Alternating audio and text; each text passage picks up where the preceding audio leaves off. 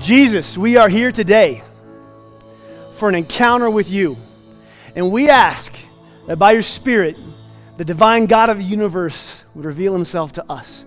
May we not leave here the same as when we came in. Amen? Amen. You may be seated. Thank you, Micah. Thank you, band. Amazing.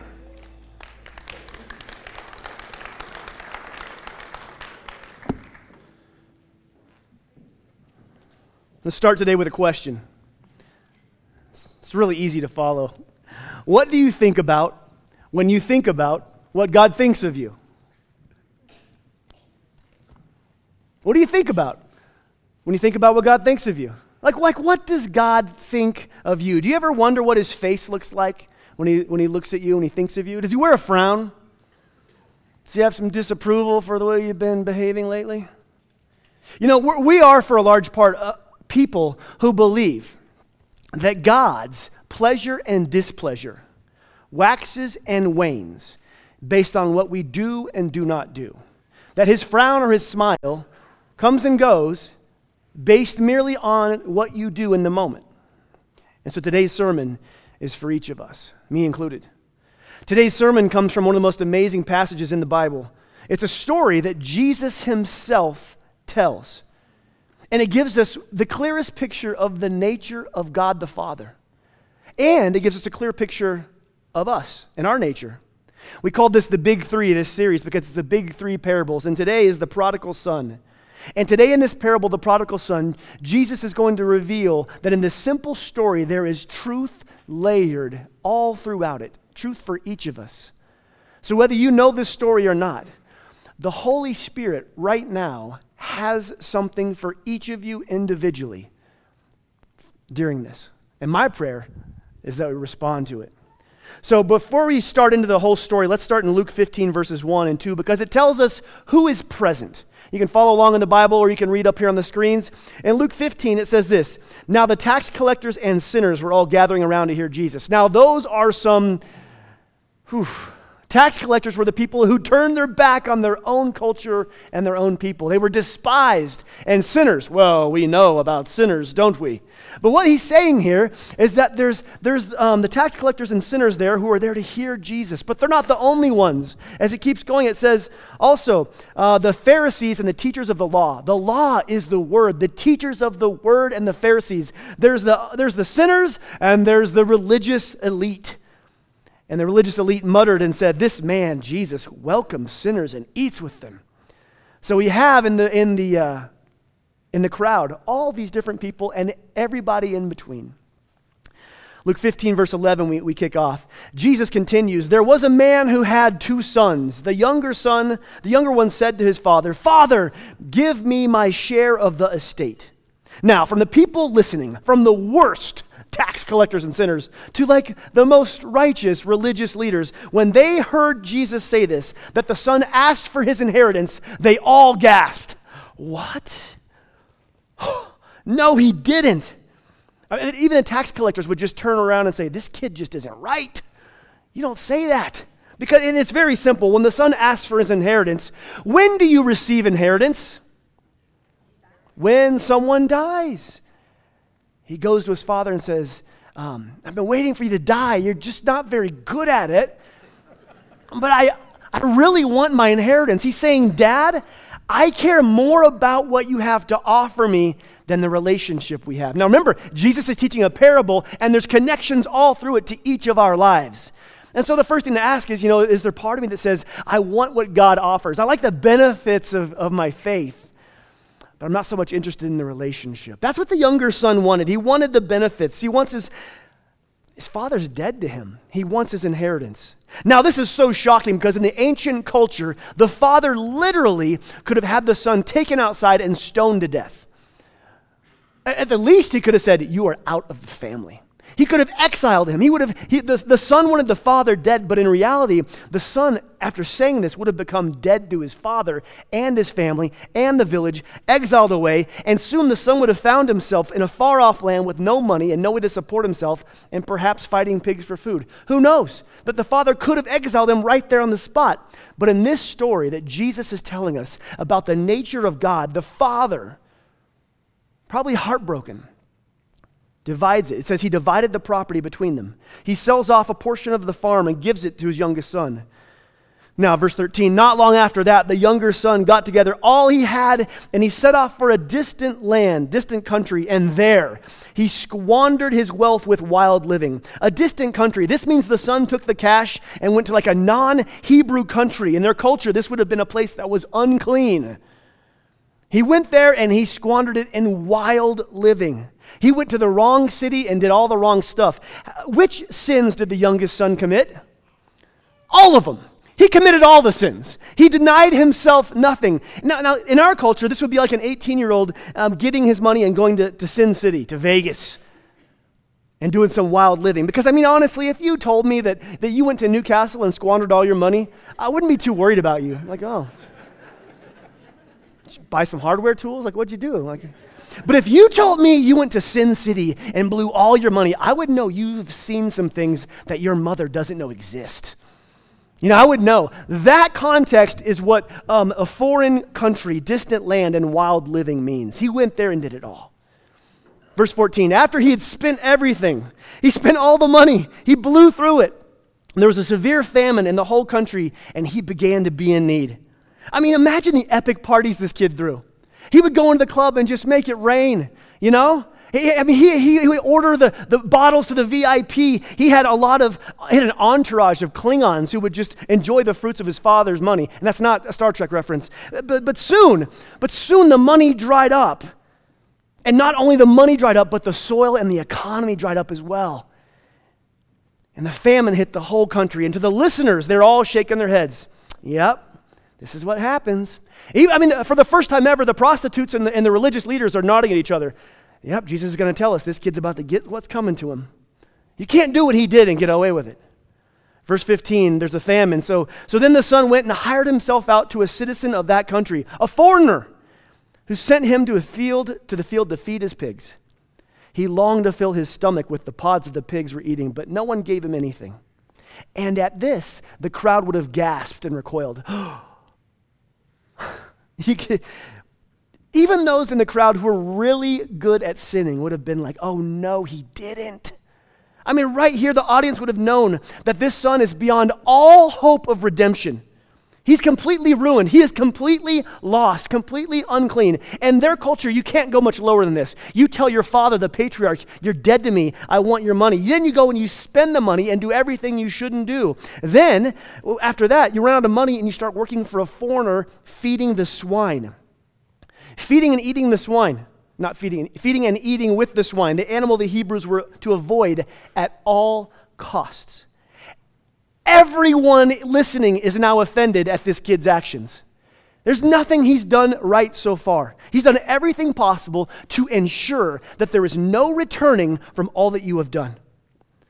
It's, I mean, not even the tax collectors are sitting there whispering, maybe he still has a chance. No, he is beyond, there's no more chances. Culturally, what he's done is catastrophic. You don't come back from something like this. Verse 17. When he came to his senses, I love how this verse starts out. Have you ever had one of those moments where you just came to your senses? You had a moment of divine clarity? Now, oftentimes we get these moments uh, at rock bottom, when we are at the very bottom and we see all that we have done. But sometimes the Holy Spirit gives us a divine clarity to see the path we're on and to see where it's headed. We have a chance to come to our senses. Or you have a moment to see, you find yourself in a doing things you never thought you would do, in a place you never thought you would be. And how did I get here? How did I become this person? A come to your senses moment. He has one of those. He has this moment of clarity. The son came to his senses and said, How many of my father's hired servants have food to spare? And here I am starving to death. This son is in a dead end job with, with no hope that things will improve. He's at the end of his rope, at the end of his money. Took the last job he could find. But he remembers something. He remembers that even the servants ate better than he is. Perhaps he could return and be a waiter or a, ranch hand or somebody that, that helps out. At least he could have some food and a hope. I mean, he remembers his father's house where there's always food and always a bed and always hope for tomorrow. But you don't just return to your father's house after all that he's done. But he's so desperate. He has nowhere else to turn. So he comes up with a plan, and with his plan, he comes up with a speech. Verse 18 I will set out and go back to my father and say to him, Father, I have sinned against heaven and against you. I'm no longer worthy to be called your son. Make me like one of your hired servants. Listen, he isn't worthy to be a son, and he knows it. He knows this. He's coming home empty handed. He's lost everything. But he must think if I can come back and be a hired hand, at least I can slowly just pay my dad back. I need to pay. And aren't we all, we're still like this. We still try to pay for, for, our, for our sins or pay for something. We, we, we pay for penance. It's hard to imagine, it's hard to, to fully engage in our heart that forgiveness and grace are free. We've been away from God and we consider coming back, or we consider coming to God for the first time. We often have these kind of pig pen plans this kid has. Uh, I'll go to church, I'll pay my dues, and I'll never do that sin again. Like we, we have these things, we, we'll do it all. And some religions even play into this. And they, they give you penance to pay for your sin. So you feel like you're doing something about it. We can't fathom forgiveness being free because somebody has to pay, right? Somebody has to pay.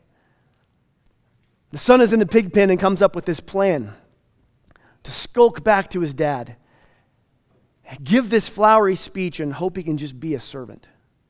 So he got up and he went to his father.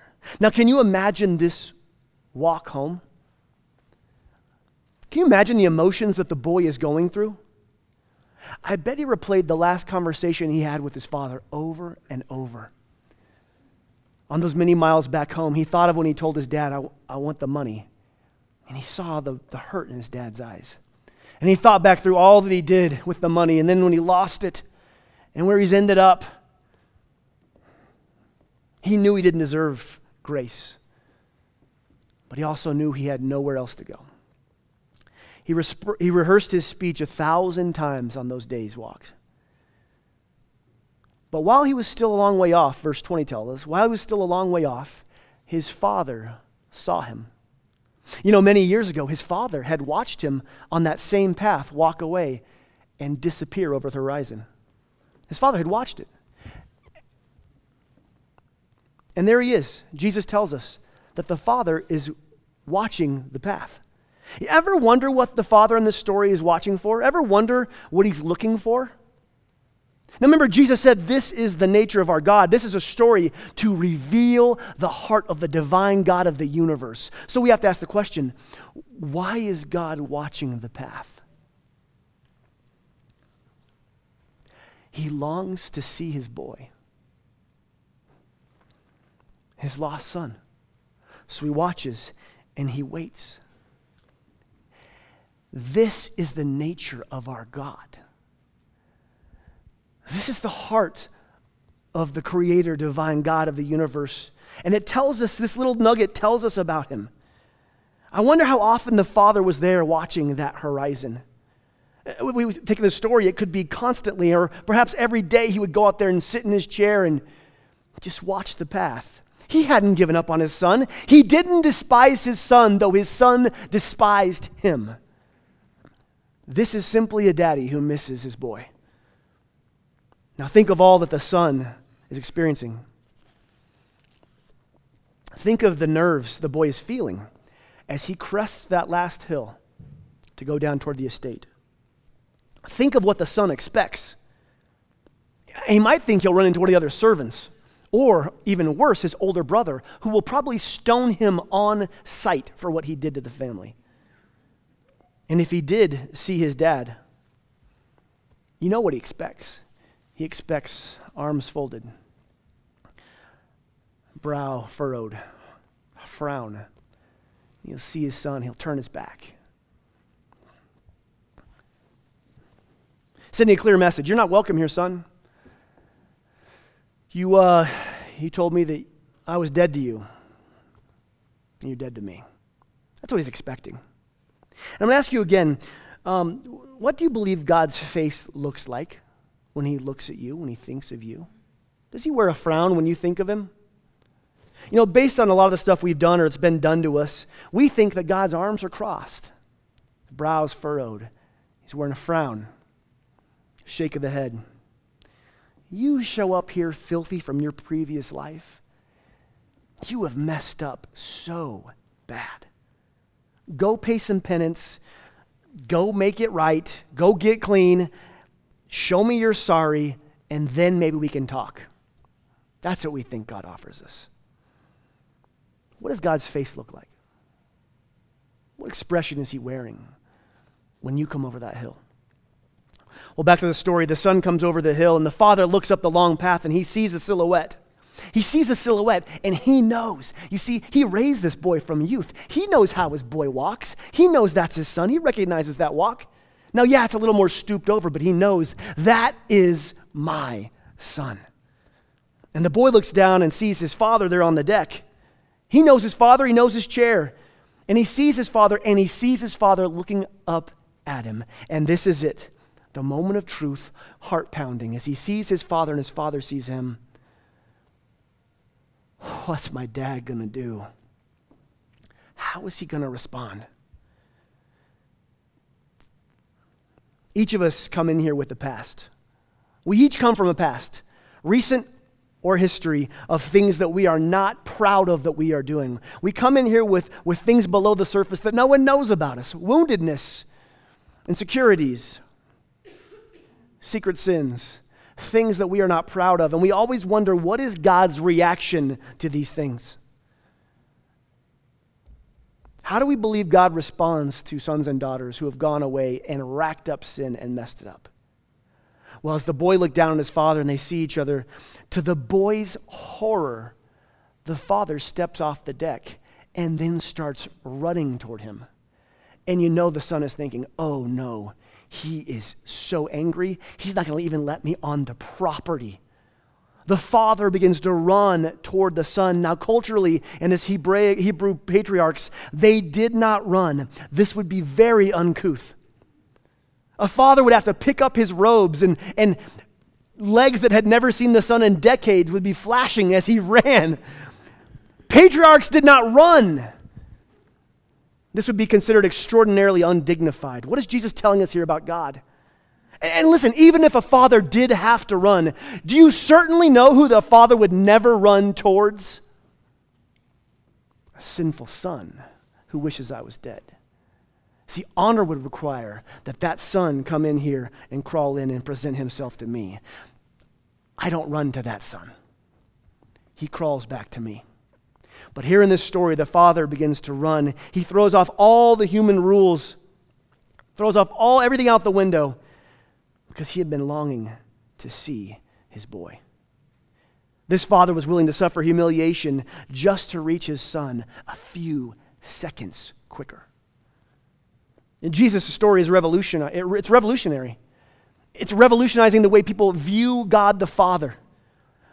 Think of the way you view God. Do you view him like this? He's showing us the heart of God, the heart of God for his sons and, and his daughters. But, but the boy doesn't know the father's heart at this moment. The boy's stomach sinks. Oh, gosh, my father's running at me. When he gets here, he's going to tell me what I'm worth. And he does. He's about to tell his boy what he's worth.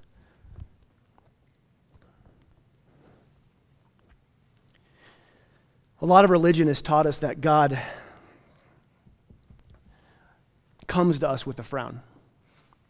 Even worse, a lot of religion has taught us that God doesn't come to us at all, that we have to crawl back to Him.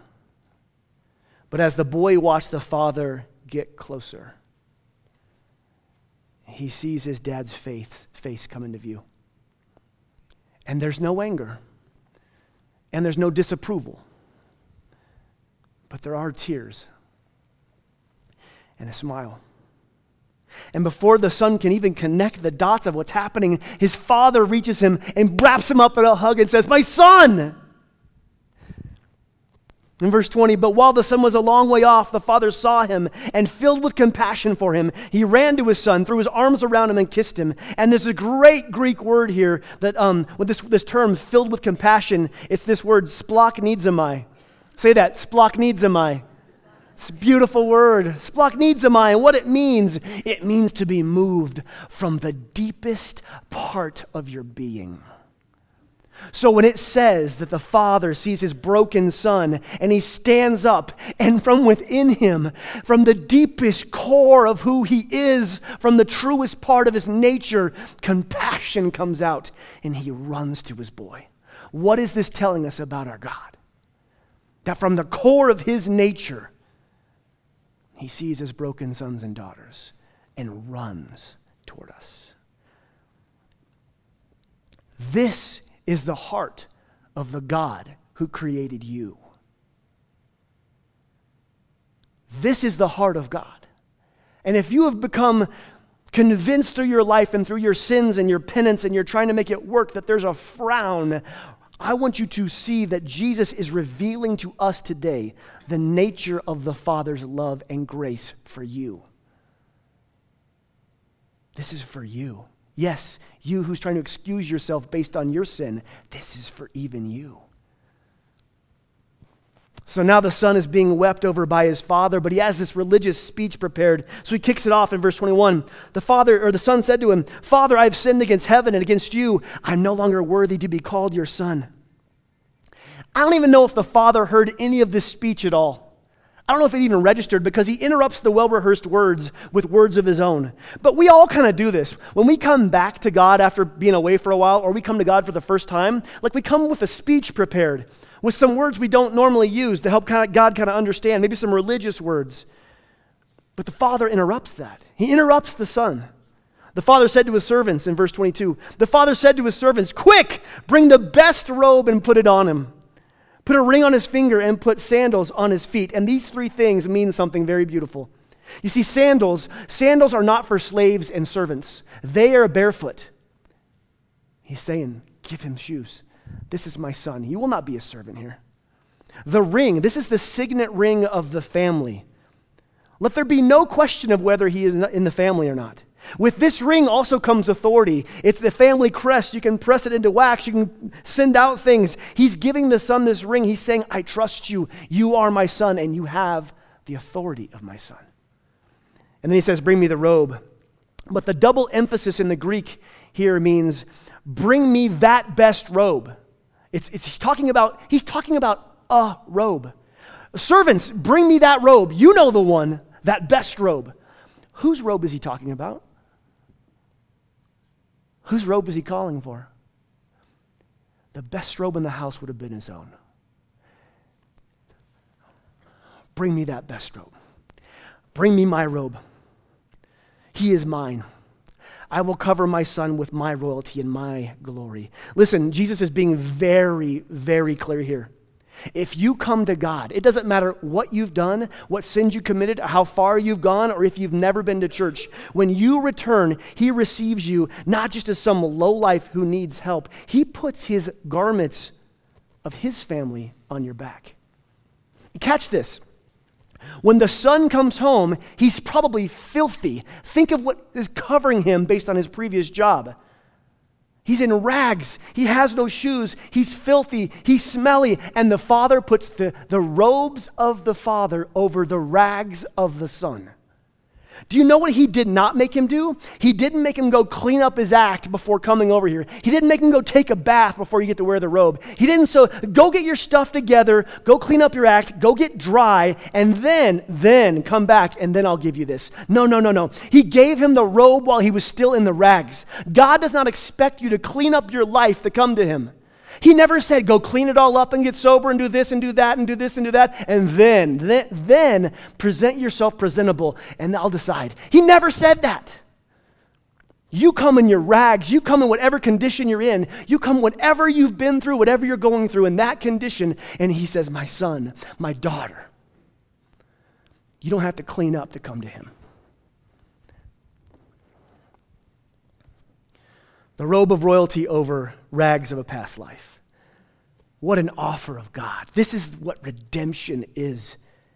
The boy's best plan, the best the boy could come up with, like us, is to, to, somehow work his way back in as a servant. But in the father's house, this wasn't even a possibility or a consideration. Jesus is telling us about his father, our father, and as in his kingdom, when we come to him, we are sons and we are daughters. You don't skulk into his presence and be a busboy in the church in the kingdom, paying for your mess ups, trying to get your star chart back up so you're acceptable. No. You're his child, fully forgiven, fully loved. Doesn't depend on your do's and do nots, doesn't depend on how far you've been. It's an identity. You are his son, you are his daughter in Jesus. Put a ring on his finger and a sandal on, on his feet. Bring the fattened calf and kill it. The fattened calf was like the meal. That's the big one they celebrate with. Let's have a feast and celebrate. For the son of mine was dead and he is alive again. He was lost and now he's found. So they began to celebrate. A father calls for a party. And the word here for alive again is this word anazeo. And anazeo means to be restored to full life. Restored, brought back to life, full life. And this is one of the greatest offers of God. You see, some people think the greatest offer of God is that someday I'm going to go to heaven. But I believe the greatest offer of God is today. See, He gives us forgiveness in our past, peace and joy in our present, and hope for the future. God's offer is not eternal life someday, it's His life today. What a beautiful offer that is. This is the gospel of Jesus. This is the message of Jesus. This is the Father of Jesus, that anazeo, being restored to full life and full purpose. Listen, it gives us a destiny here on earth, and then it gives us a destination once we leave it. So, what about you? Maybe you've wandered far from God. Maybe there's some areas in your life where you are far removed. Maybe you're here and you never left God because you never joined Him. Where does that leave me?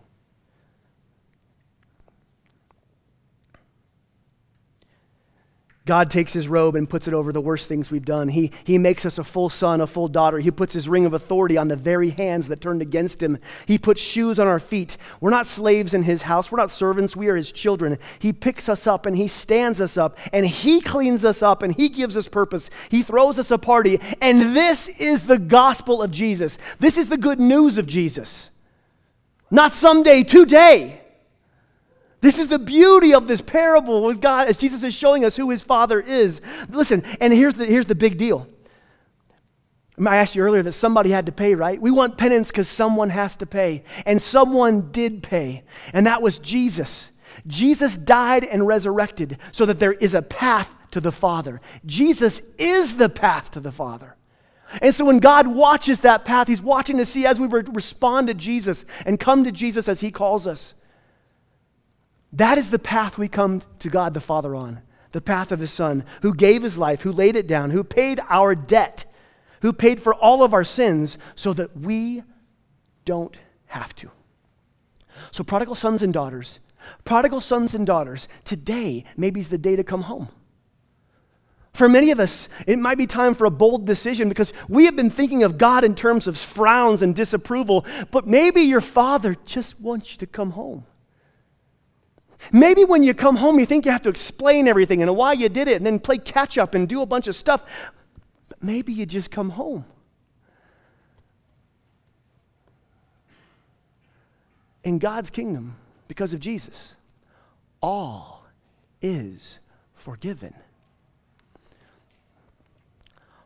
All is forgiven.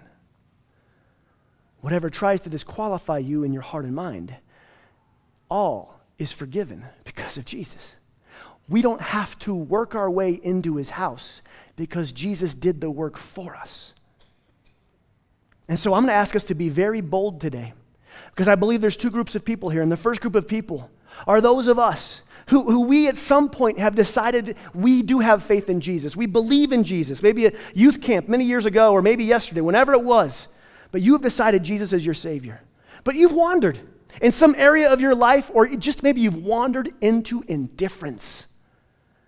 But today you're struck again with the beauty of God the Father and how Jesus opened the path for us. And listen, today he's asking you, my son, my daughter, I want you to come home. All is forgiven. And if that is you today, I want to ask you to stand up because I want to pray for you. I want you to stand up so we can pray.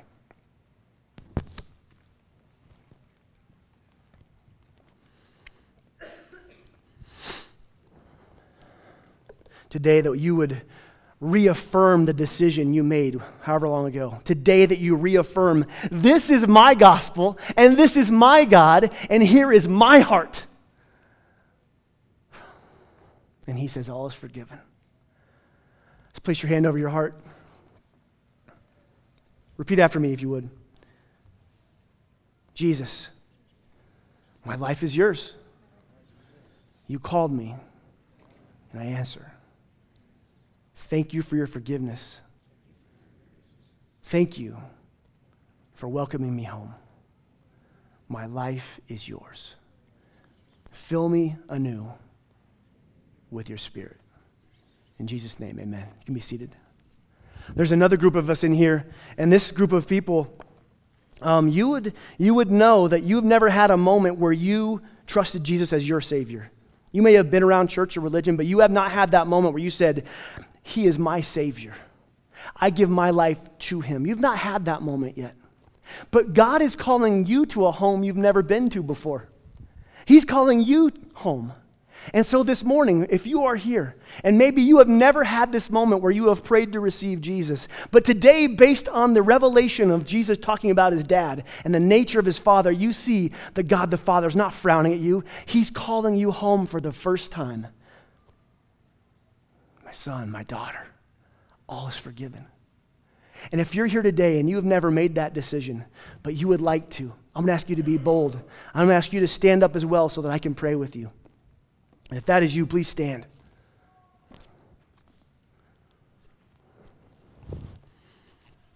Thank you. Anybody else?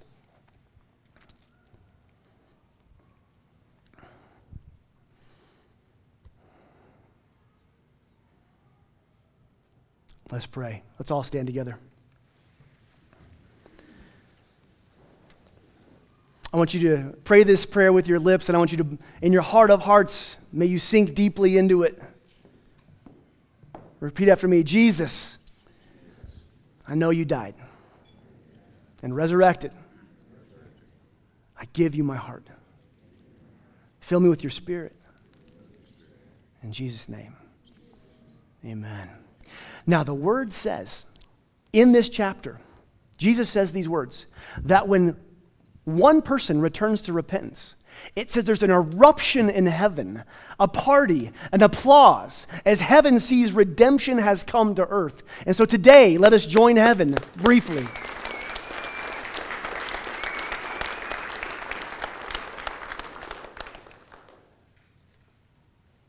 And so now we respond in a new way.